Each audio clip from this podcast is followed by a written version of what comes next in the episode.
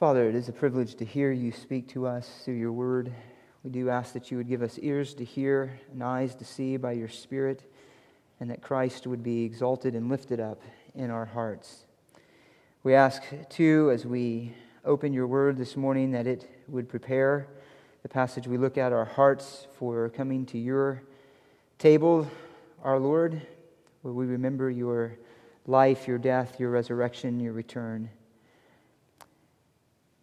We commit this time to you and we pray in your matchless name. Amen.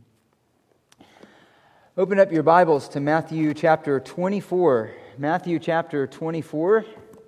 This morning, as we begin to actually look at the text of Matthew, having done just a very brief overview, not so much of the chapter last week as much as uh, the common ways that an understanding of the end of days of this particular age is going to come about according to God's plan. This morning, we will introduce the chapter by looking at verses 1 through 3. Verses 1 through 3. Now, as a Christian, I find it interesting that people are so willing to believe what appear to, I think, many of us as nonsensical or at least fanciful or groundless things about the future while ignoring or dismissing the very word of God, the one who declared the end from the beginning, who determines the future and holds it in his hand. It seems that people can get more fascinated with obscure statements of ancient times or Nostradamus or their horoscope than of Christ himself. And yet, in the Word of God, we have the Word made more sure, as Peter said. It's more sure than any other word ever written or spoken. We have the very Word of God that is living and active as God Himself is living and active. Christ said He is the Alpha, the Omega, and God has declared for us the beginning and the end.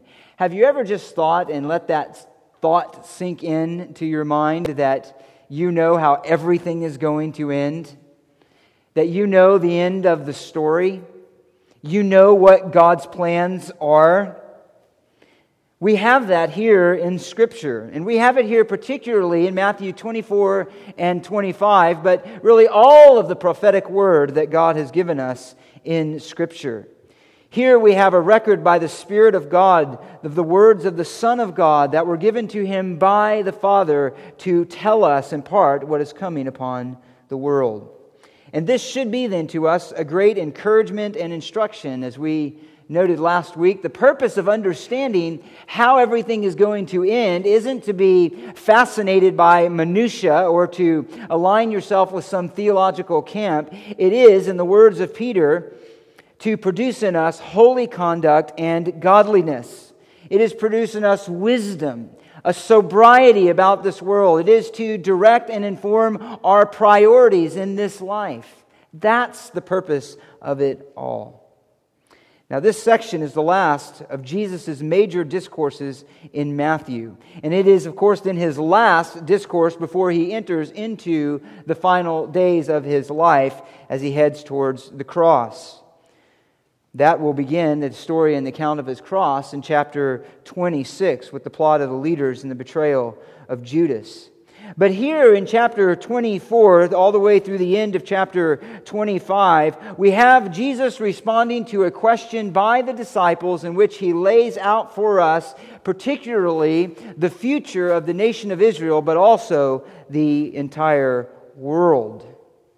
And he lays out for us everything in between in detail that we are to expect about what he has planned for his people, his second coming and the beginning of the millennial kingdom.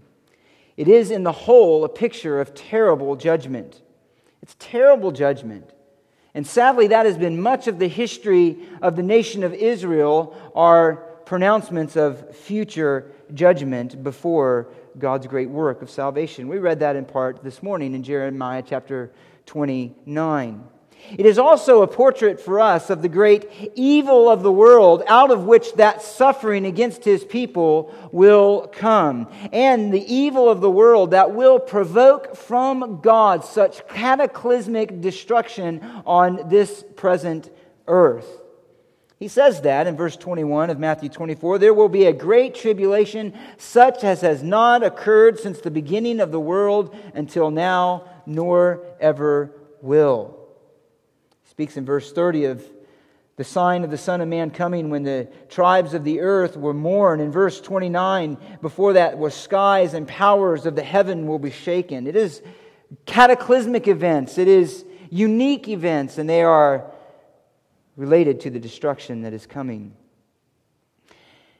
Now, having given a very general overview, as I mentioned last week, of eschatology, we'll now begin to examine the text itself. And we'll consider the introduction this morning in verses 1 through 3, setting the context and the expectations of the disciples that prompt both their question and the answer of the Lord Jesus that will be explained throughout the remainder of the discourse. So let's begin in verse 1, and let's note first a short sighted wonder. A short sighted wonder, or you could say a wrong focus of the disciples.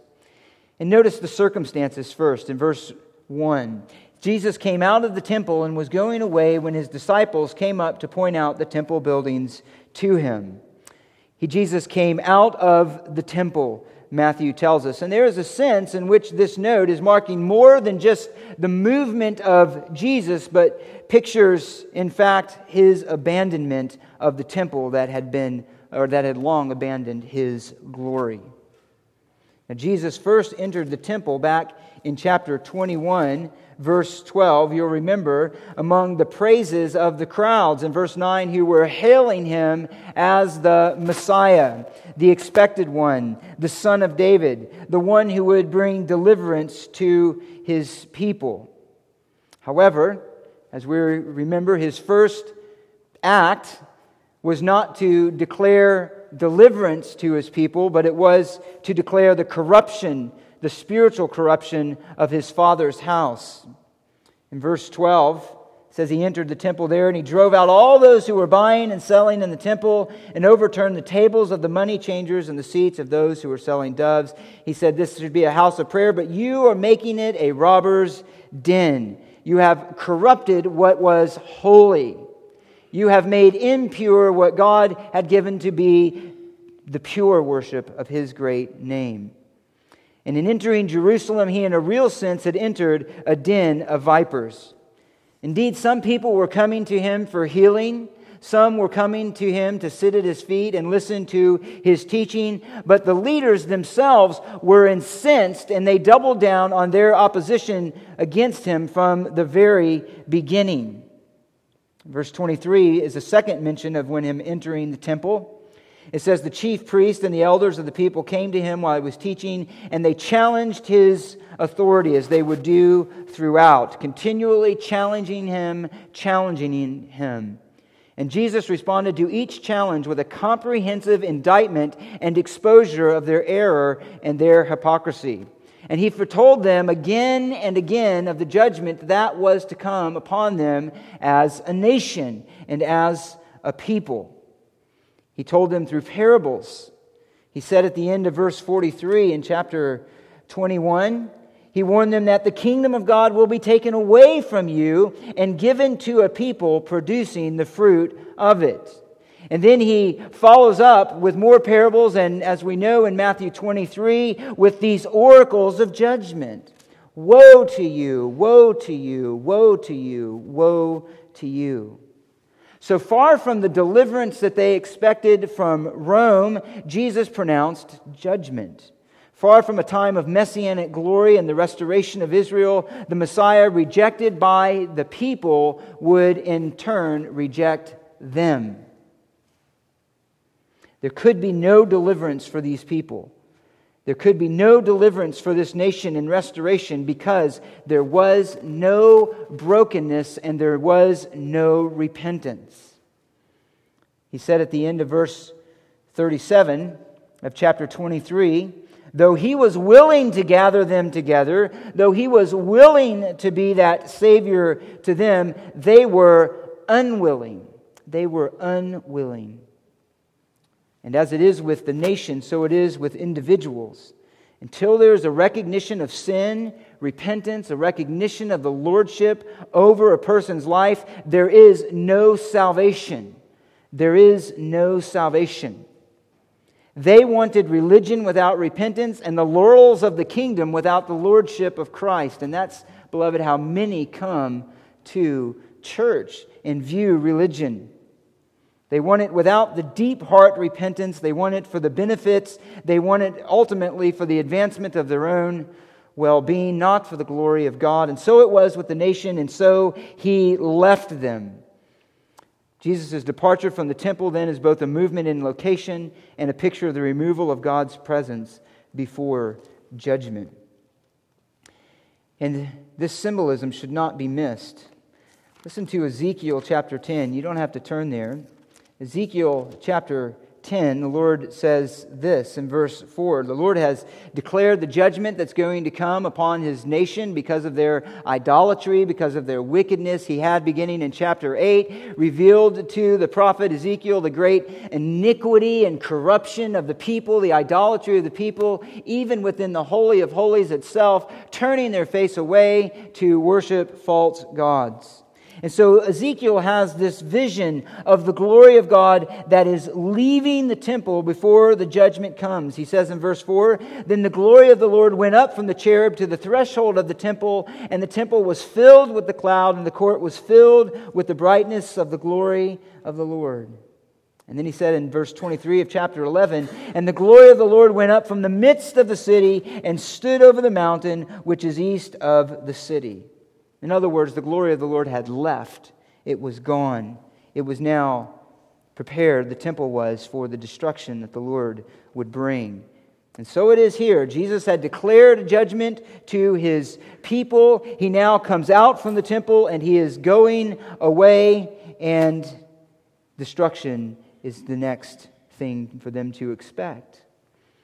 Notice then, secondly, here in verse 1, Jesus came out of the temple, which is here a picture of his leaving his people, leaving the temple to the destruction that is going to come. But the disciples missed it. So notice next the short sighted perspective. His disciples then came to him to show him the buildings of the temple. They came to show to point out, it says in verse 1, the temple buildings to him. This is both understandable and very sad.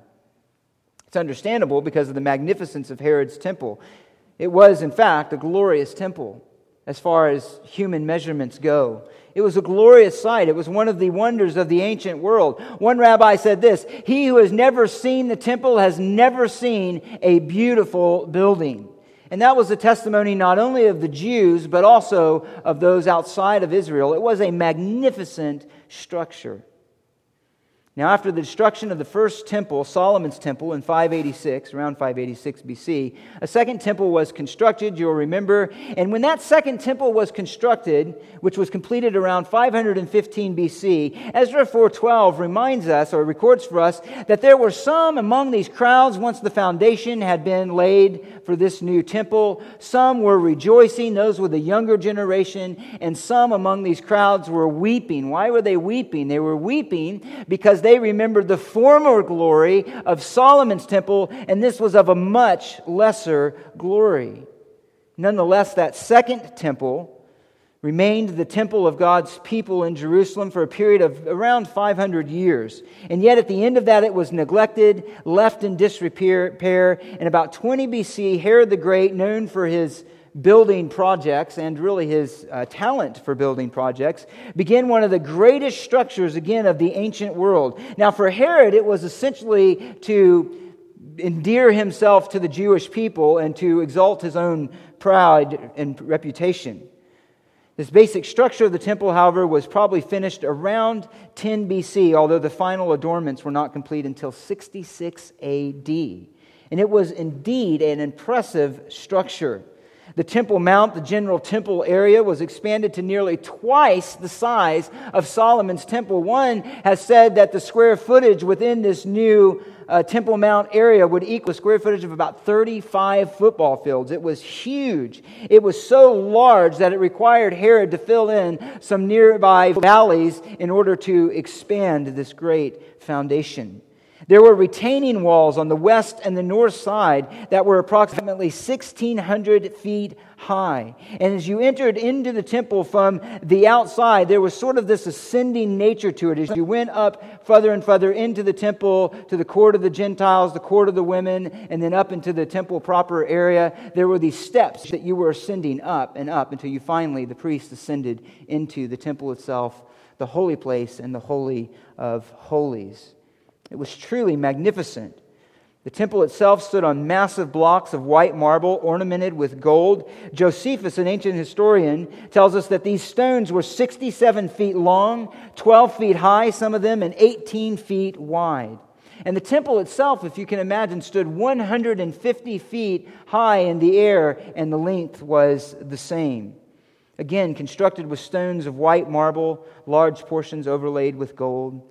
It could be seen from miles and miles away. Listen to this description of Josephus, just to give you a mental picture of what's going on here. He says this Now, the outward face of the temple and its front wanted nothing that was likely to surprise either men's minds or their eyes. For it was covered all over with plates of gold and great weight, and at the first rising of the sun reflected back a very fiery splendor, and made those who forced themselves to look upon it turn their eyes away, just as they would have done at the sun's own rays. But this temple appeared to strangers when they were coming to it a, at a distance, like a mountain covered with snow. For as those parts of it that were not gilded, in other words, covered in gold, they were exceedingly white. End quote. It's a magnificent building. It's no wonder that Mark records for us that they said, Teacher, behold, what wonderful stones and what wonderful buildings. And Luke said that some were talking about the temple, that it was adorned with beautiful stones and votive gifts. Indeed, it was magnificent. So it's understandable that as they were walking out, they would be struck with the beauty of this building, which at that time was maybe only 30 years or so away from its final completion. But their statement is also sad, of course, because despite the great beauty, it was external. The temple and all of its beauty and all of its grandeur and all of its earthly glory was a picture of the nation of Israel itself. Beautiful on the outside, but inwardly, as he said of the Pharisees in verse 27, full of dead men's bones and uncleanliness. It was spiritually corrupt. And that's the point they seemed to miss. It was a beauty that was only skin deep, it was a beauty that masked the true spiritual condition of the people. Indeed, it would be only days that they would turn from any semblance of affection towards Christ and be influenced by the leaders, many of them, to cry out for the blood of their own Messiah and their own God. It is a nation that, like the leaders, will characterize the church in the last days holding to a form of godliness, although they have denied its power. In other words, there is a form of commitment to God, a form of religion, and yet they know nothing of its sanctifying and saving internal power, its purifying power. And that was the nation. That's so many today. And this kind of short sightedness and misplaced wonder was not only a problem of the disciples, again, it's endemic to our fallenness. We do the same things today. There is a constant tendency of men to be blinded by externals and fail to discern the true spiritual character of a thing. We do that. How many are impressed by a large crowd or large buildings rather than the spiritual integrity of a ministry? In fact, it has been noted that one of the primary reasons for those who had claimed some faith within evangelicalism or Protestantism to move over to the Roman Catholic Church is because of the grandeur of its worship. It seems to have a holiness to it because of the size of the buildings and the high church rituals and so on. They are not drawn by its message of, salvation, but the grandeur of its religious expression. Deceived by externals, by what is outside. And so it was with these disciples, so it is with so many today. Being deceived, looking at it in the wrong way. So Jesus, not softening the blow, cuts the feet out from under this kind of thinking. Look what he says in verse 2.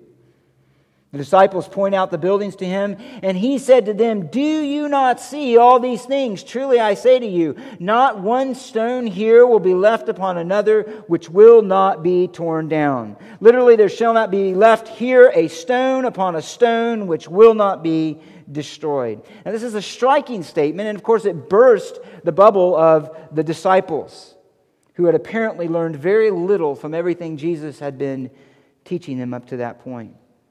In a moment, Jesus takes away from them a dreamy awe of the outward religious symbols and structure to the reality of its ultimate end. It may be beautiful and impressive in your sight, essentially, is what he's saying, but it's odious to God. It's a stench in his nostrils. It's something that he hates. It's worship that is offensive to him.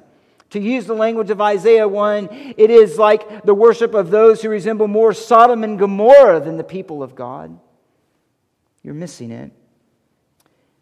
And not only he, not only is he not impressed with it, but neither is his father. But in fact, far from being impressed, are deeply saddened by it. Listen to Luke 19, parallel passage of the same incident.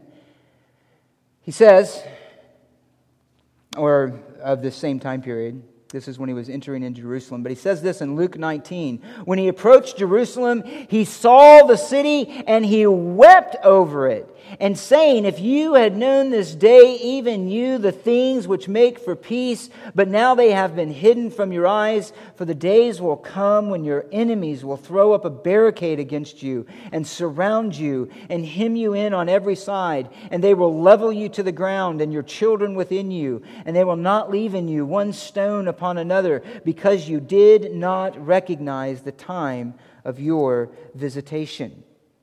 They're marveling at the wonder of the buildings, and Jesus is weeping over the coming destruction that is going to be brought by his own hand and the hand of his Father. How differently Jesus sees things from the way we so often see things. There are, in the language of Luke 16, things that are highly esteemed among men that are detestable in the sight of God. And we have much to listen to here, much to listen to. For we can be tempted in a similar way to view the world as well as the church through eyes that are very different than God's own eyes, to see things very differently from the way that God sees them and the way that Christ sees them. And I would suggest, particularly from our American perspective, where things really aren't as bad as they seem, or to take sin lightly and the fallenness that is paraded before us all the time, or to have dreams that are more influenced by the American dream than they are from the Word of God to not see things as they truly are. There is much in this world that God supplies us with as far as blessings and good things, and yet we must remember this world is not our home. It is ripe for destruction and will be destroyed. And again, this should give us a sober perspective about our lives and about our world. It should influence our decisions and our desires and help us, even with people, to see them only as they are according to Christ. And so he warns them here of destruction. He warns them here of destruction. This is how God sees it. Not in the beauty of the structure, but in the destruction that is going to come. Look at the second part of verse 2. We mentioned it. I say to you, not one stone here will be left upon another which will not be torn down. It's like saying, Take a good long look at it. It will not remain this way. Truly, I say to you, emphasizes the certainty of what he's going to bring. It's not a conditional statement, it is a statement that is absolute. It's already been determined. The destruction of the temple is coming. These things refers back to what he just said, to the temple buildings, or what they mentioned, the temple buildings that they were marveling at. Again, he's referring to the destruction of Herod's temple that would take place in 70 AD. I say again because we've already addressed this, and Jesus has already addressed this. In verse 38, at the end of the woes, behold, your house is being left to you desolate. Again, notice it's not God's house, it's not my house, but it's your house. Your house that you've perverted to your own ends, it's going to come to destruction. So we've covered that in some detail of the terrible suffering that is going to come to Jerusalem at the hand of the Romans, particularly the hand of the Roman general Titus, the son of Vespasian, who's going to come when he's a general at that time against the nation of Jerusalem to inflict the final blow. We must remember, and what God is making very clear to us, is not ultimately a destruction that is coming at the hands of a Roman general. It's a destruction that's coming from the hands of God. It's your God who is bringing this to you, your God whom you are supposedly worshiping, who is setting his hand and his purposes against you. Now, the seeds of this coming destruction were first sown in 66 AD with the rise of the Jewish revolt which was against Roman oppression, but that Jewish revolt had as much to do with the messianic fervor that was just rife at that time and was only fueled by all that had happened through the ministry and the life of Christ. There was a great sense that the Messiah was to come. There was a great sense, and the one who would still finally deliver them from Rome would come. And again, they were still blinded to the reality of God's intentions for them and the true work of the Messiah and of his Son. As a side note here, it's interesting that many of the Christians who were living in Jerusalem around 66 AD fled, had fled there at the uprisings of this Jewish revolt, which some say was because of the prophecy that we'll get into later in verses 15 through 16 of Matthew 24. However, it must, that may have had as much to do with the strong Jewish persecution that was taking place at the time, but either case, it was a providential mercy of God and care for his people that he removed his people before he brought the destruction that he's speaking of here. When the destruction did come, of course, it was devastating.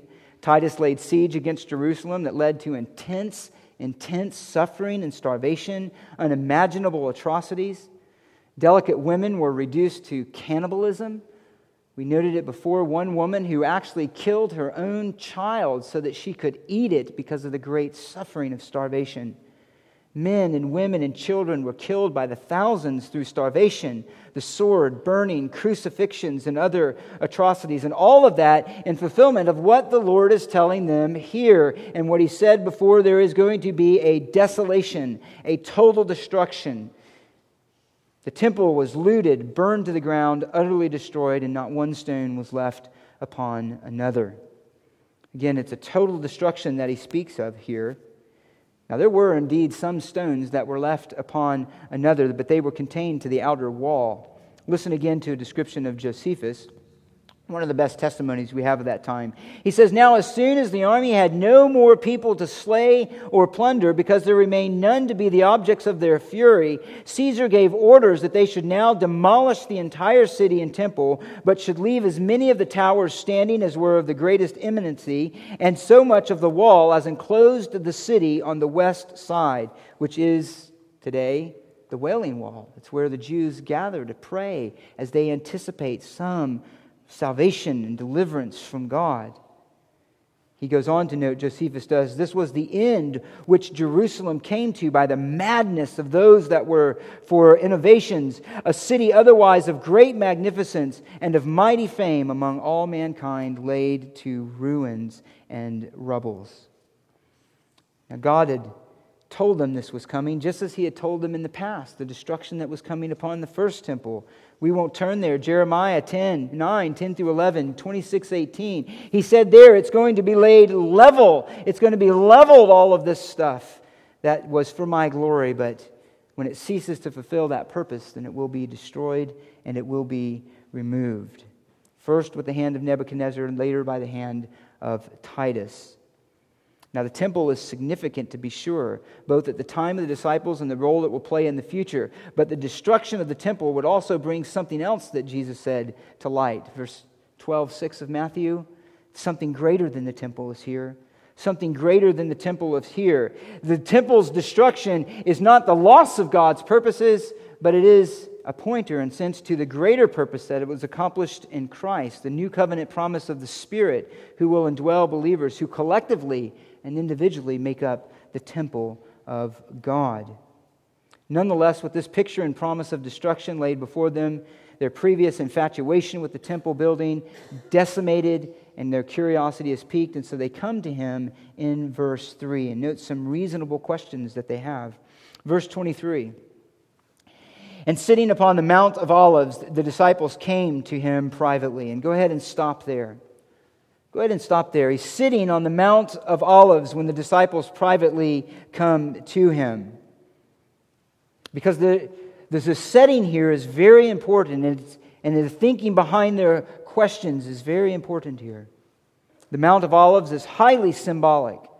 Mark tells us that he was sitting on the Mount of Olives opposite the temple. So as he's sitting there, he can view the temple off in the distance. If it was evening, he would have seen some of those magnificent sights described with the sun glaring off of the white marble stone and the gold that was ornamenting many of those stones. It was a truly a glorious sight. He's sitting opposite of it, no doubt looking at the temple area, and the disciples come to him.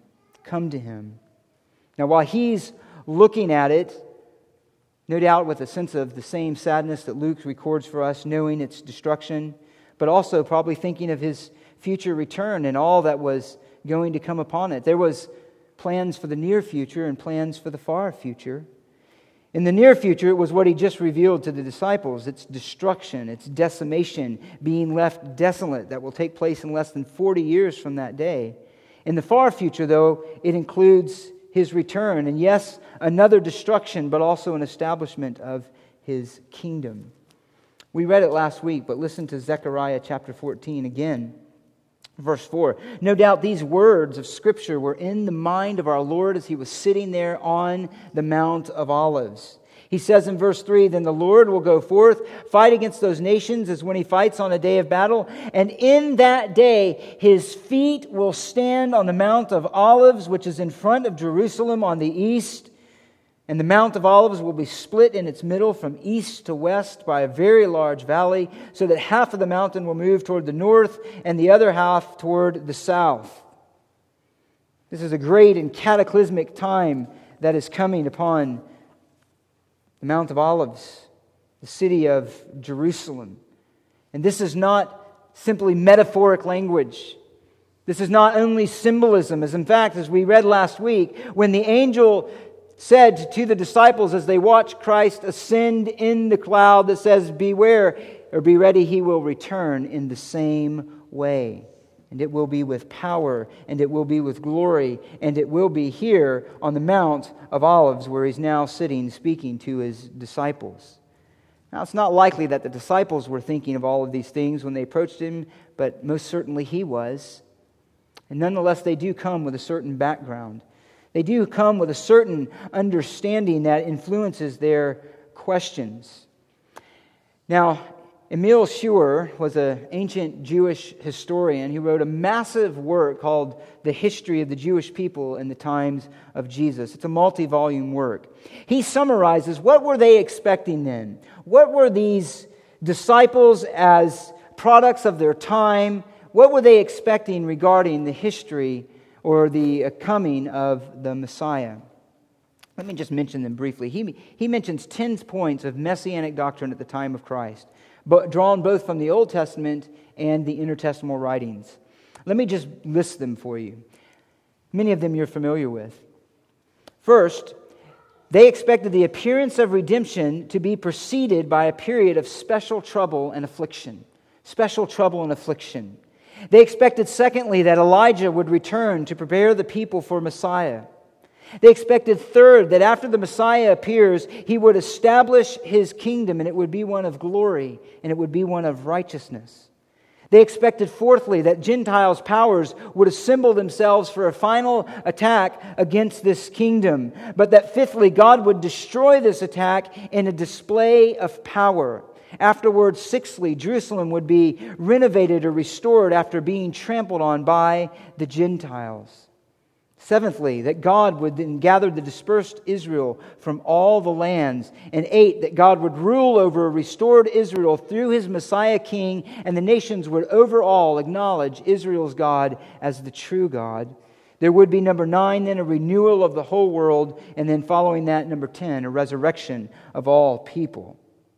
So, in the mind of the disciples, they were, upon hearing about the destruction of the temple, expecting, oh, then the time must be near for the restoration that we're expecting, for the battle to take place, and for the enemies of God to be destroyed. Again, the Old Testament itself anticipated a time of both judgment and future glory. And so they come to him and they say, When will these things be? And what will be the sign of your coming and the end or the consummation of the age? Now, in the disciples' minds, they're really asking two questions here and not three.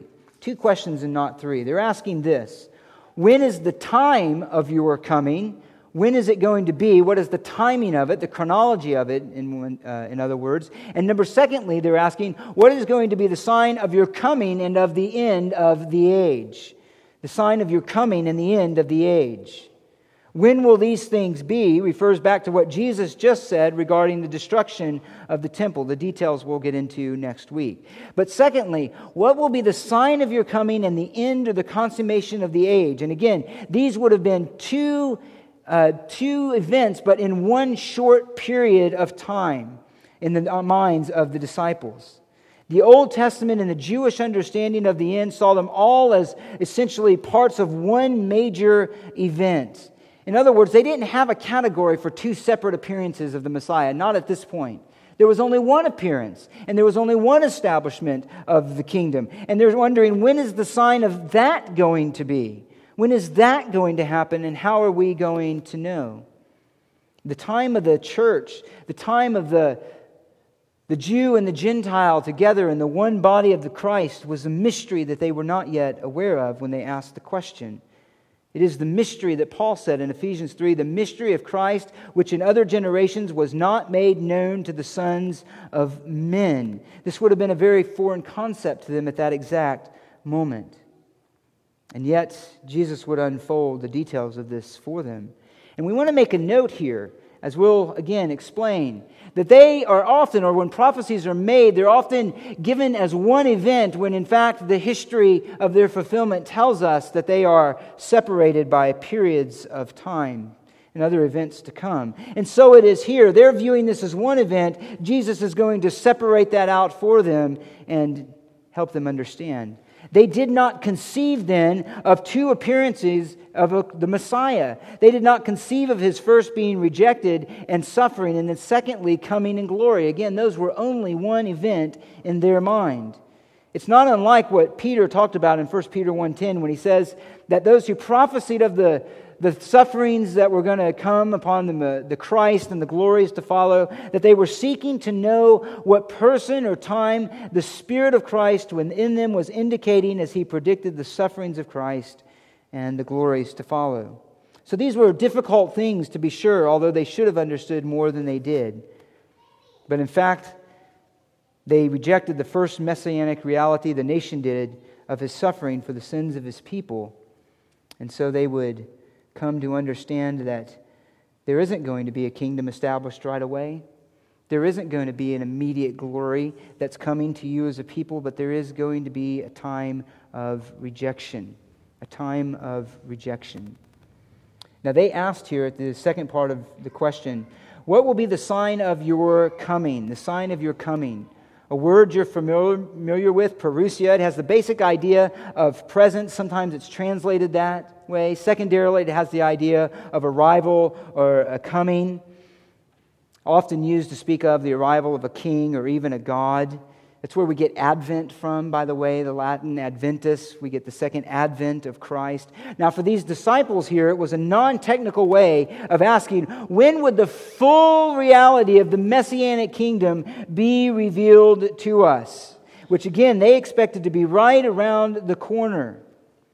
Now, though they used it in a non technical sense, Jesus is going to use this term more precisely later in the chapter.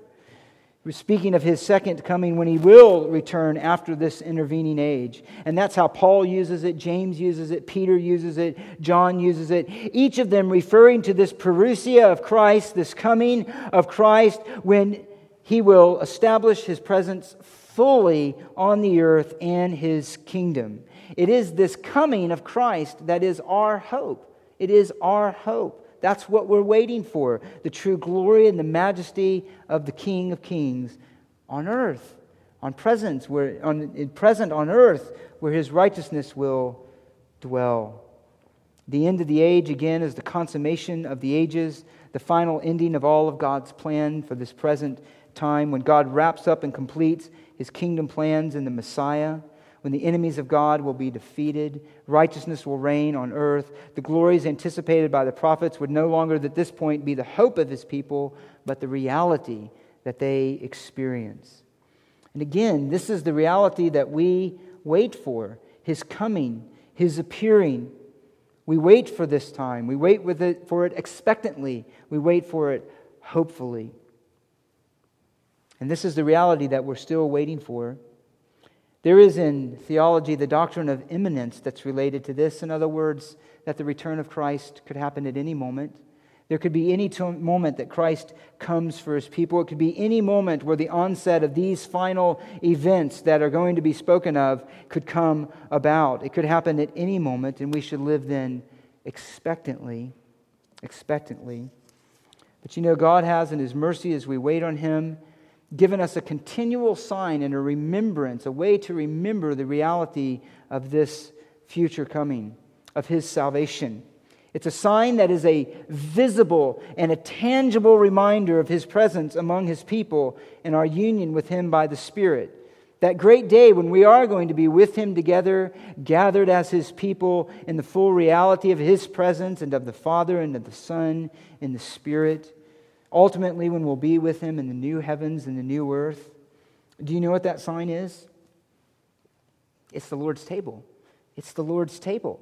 It's what we celebrate this morning. It's here that we, who are truly God's people by the Spirit, united to Christ, who is manifesting his work in us by repentant faith and obedient love for the Savior and hope in his word. And we are marked by those who rejoice in the rich fellowship we have with him and one another. And all of that is symbolized in these elements.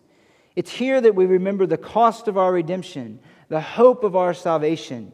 We remember his death and giving his body, his blood spilled for us, and his resurrection in the anticipation of his return. It's here that we are to be renewed and encouraged and helped and strengthened unto repentance and obedience and worship, remembering the great grace that we've received to be a part of the kingdom of God. So, as we anticipate this hope, as we wait for his return, prepare your hearts now. Ruth will play the piano, the men will hand out the elements. Prepare your heart. If there's any sin in your heart that has not been dealt with, that you're harboring, that you are unwilling to repent of and deal with before the Lord, confess that before Him now. If some of you don't know for sure that you know the Lord, that your sins have been forgiven, that you have put your trust in Him, that you see the reality of His life in union with Him, evident in your life, then don't take the table. You will take it unto judgment unto yourself. And we certainly don't want that. If it is a time, however, true worship with the Lord, seeing the evidence of his life in you, we invite you to take of it and remember with us all that Christ has accomplished for us. Let me pray. Father, thank you. Thank you for the testimony your word gives us not only of how to live righteously in this world, but the hope that we look forward to upon the return of the Son, a day that you have fixed and that you have appointed by your own sovereign plan. Help us to live with a proper anticipation, a proper hope, a proper confidence. Help us to live in anticipation with hearts of humility and service to you in the intervening time. Help us to live with hearts of childlike faith that trust you and rest in you and your sovereign plan for our life, that serve your people and others to the great honor and glory of your name. They said they will know us by our love, that that is a testimony of your work in us, the unity that we have in the truth and in the gospel and in Christ.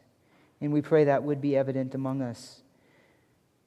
We offer this time, this remembrance to you in obedience to your command and as an expression of our love and our worship. We pray these things in Jesus' name. Amen.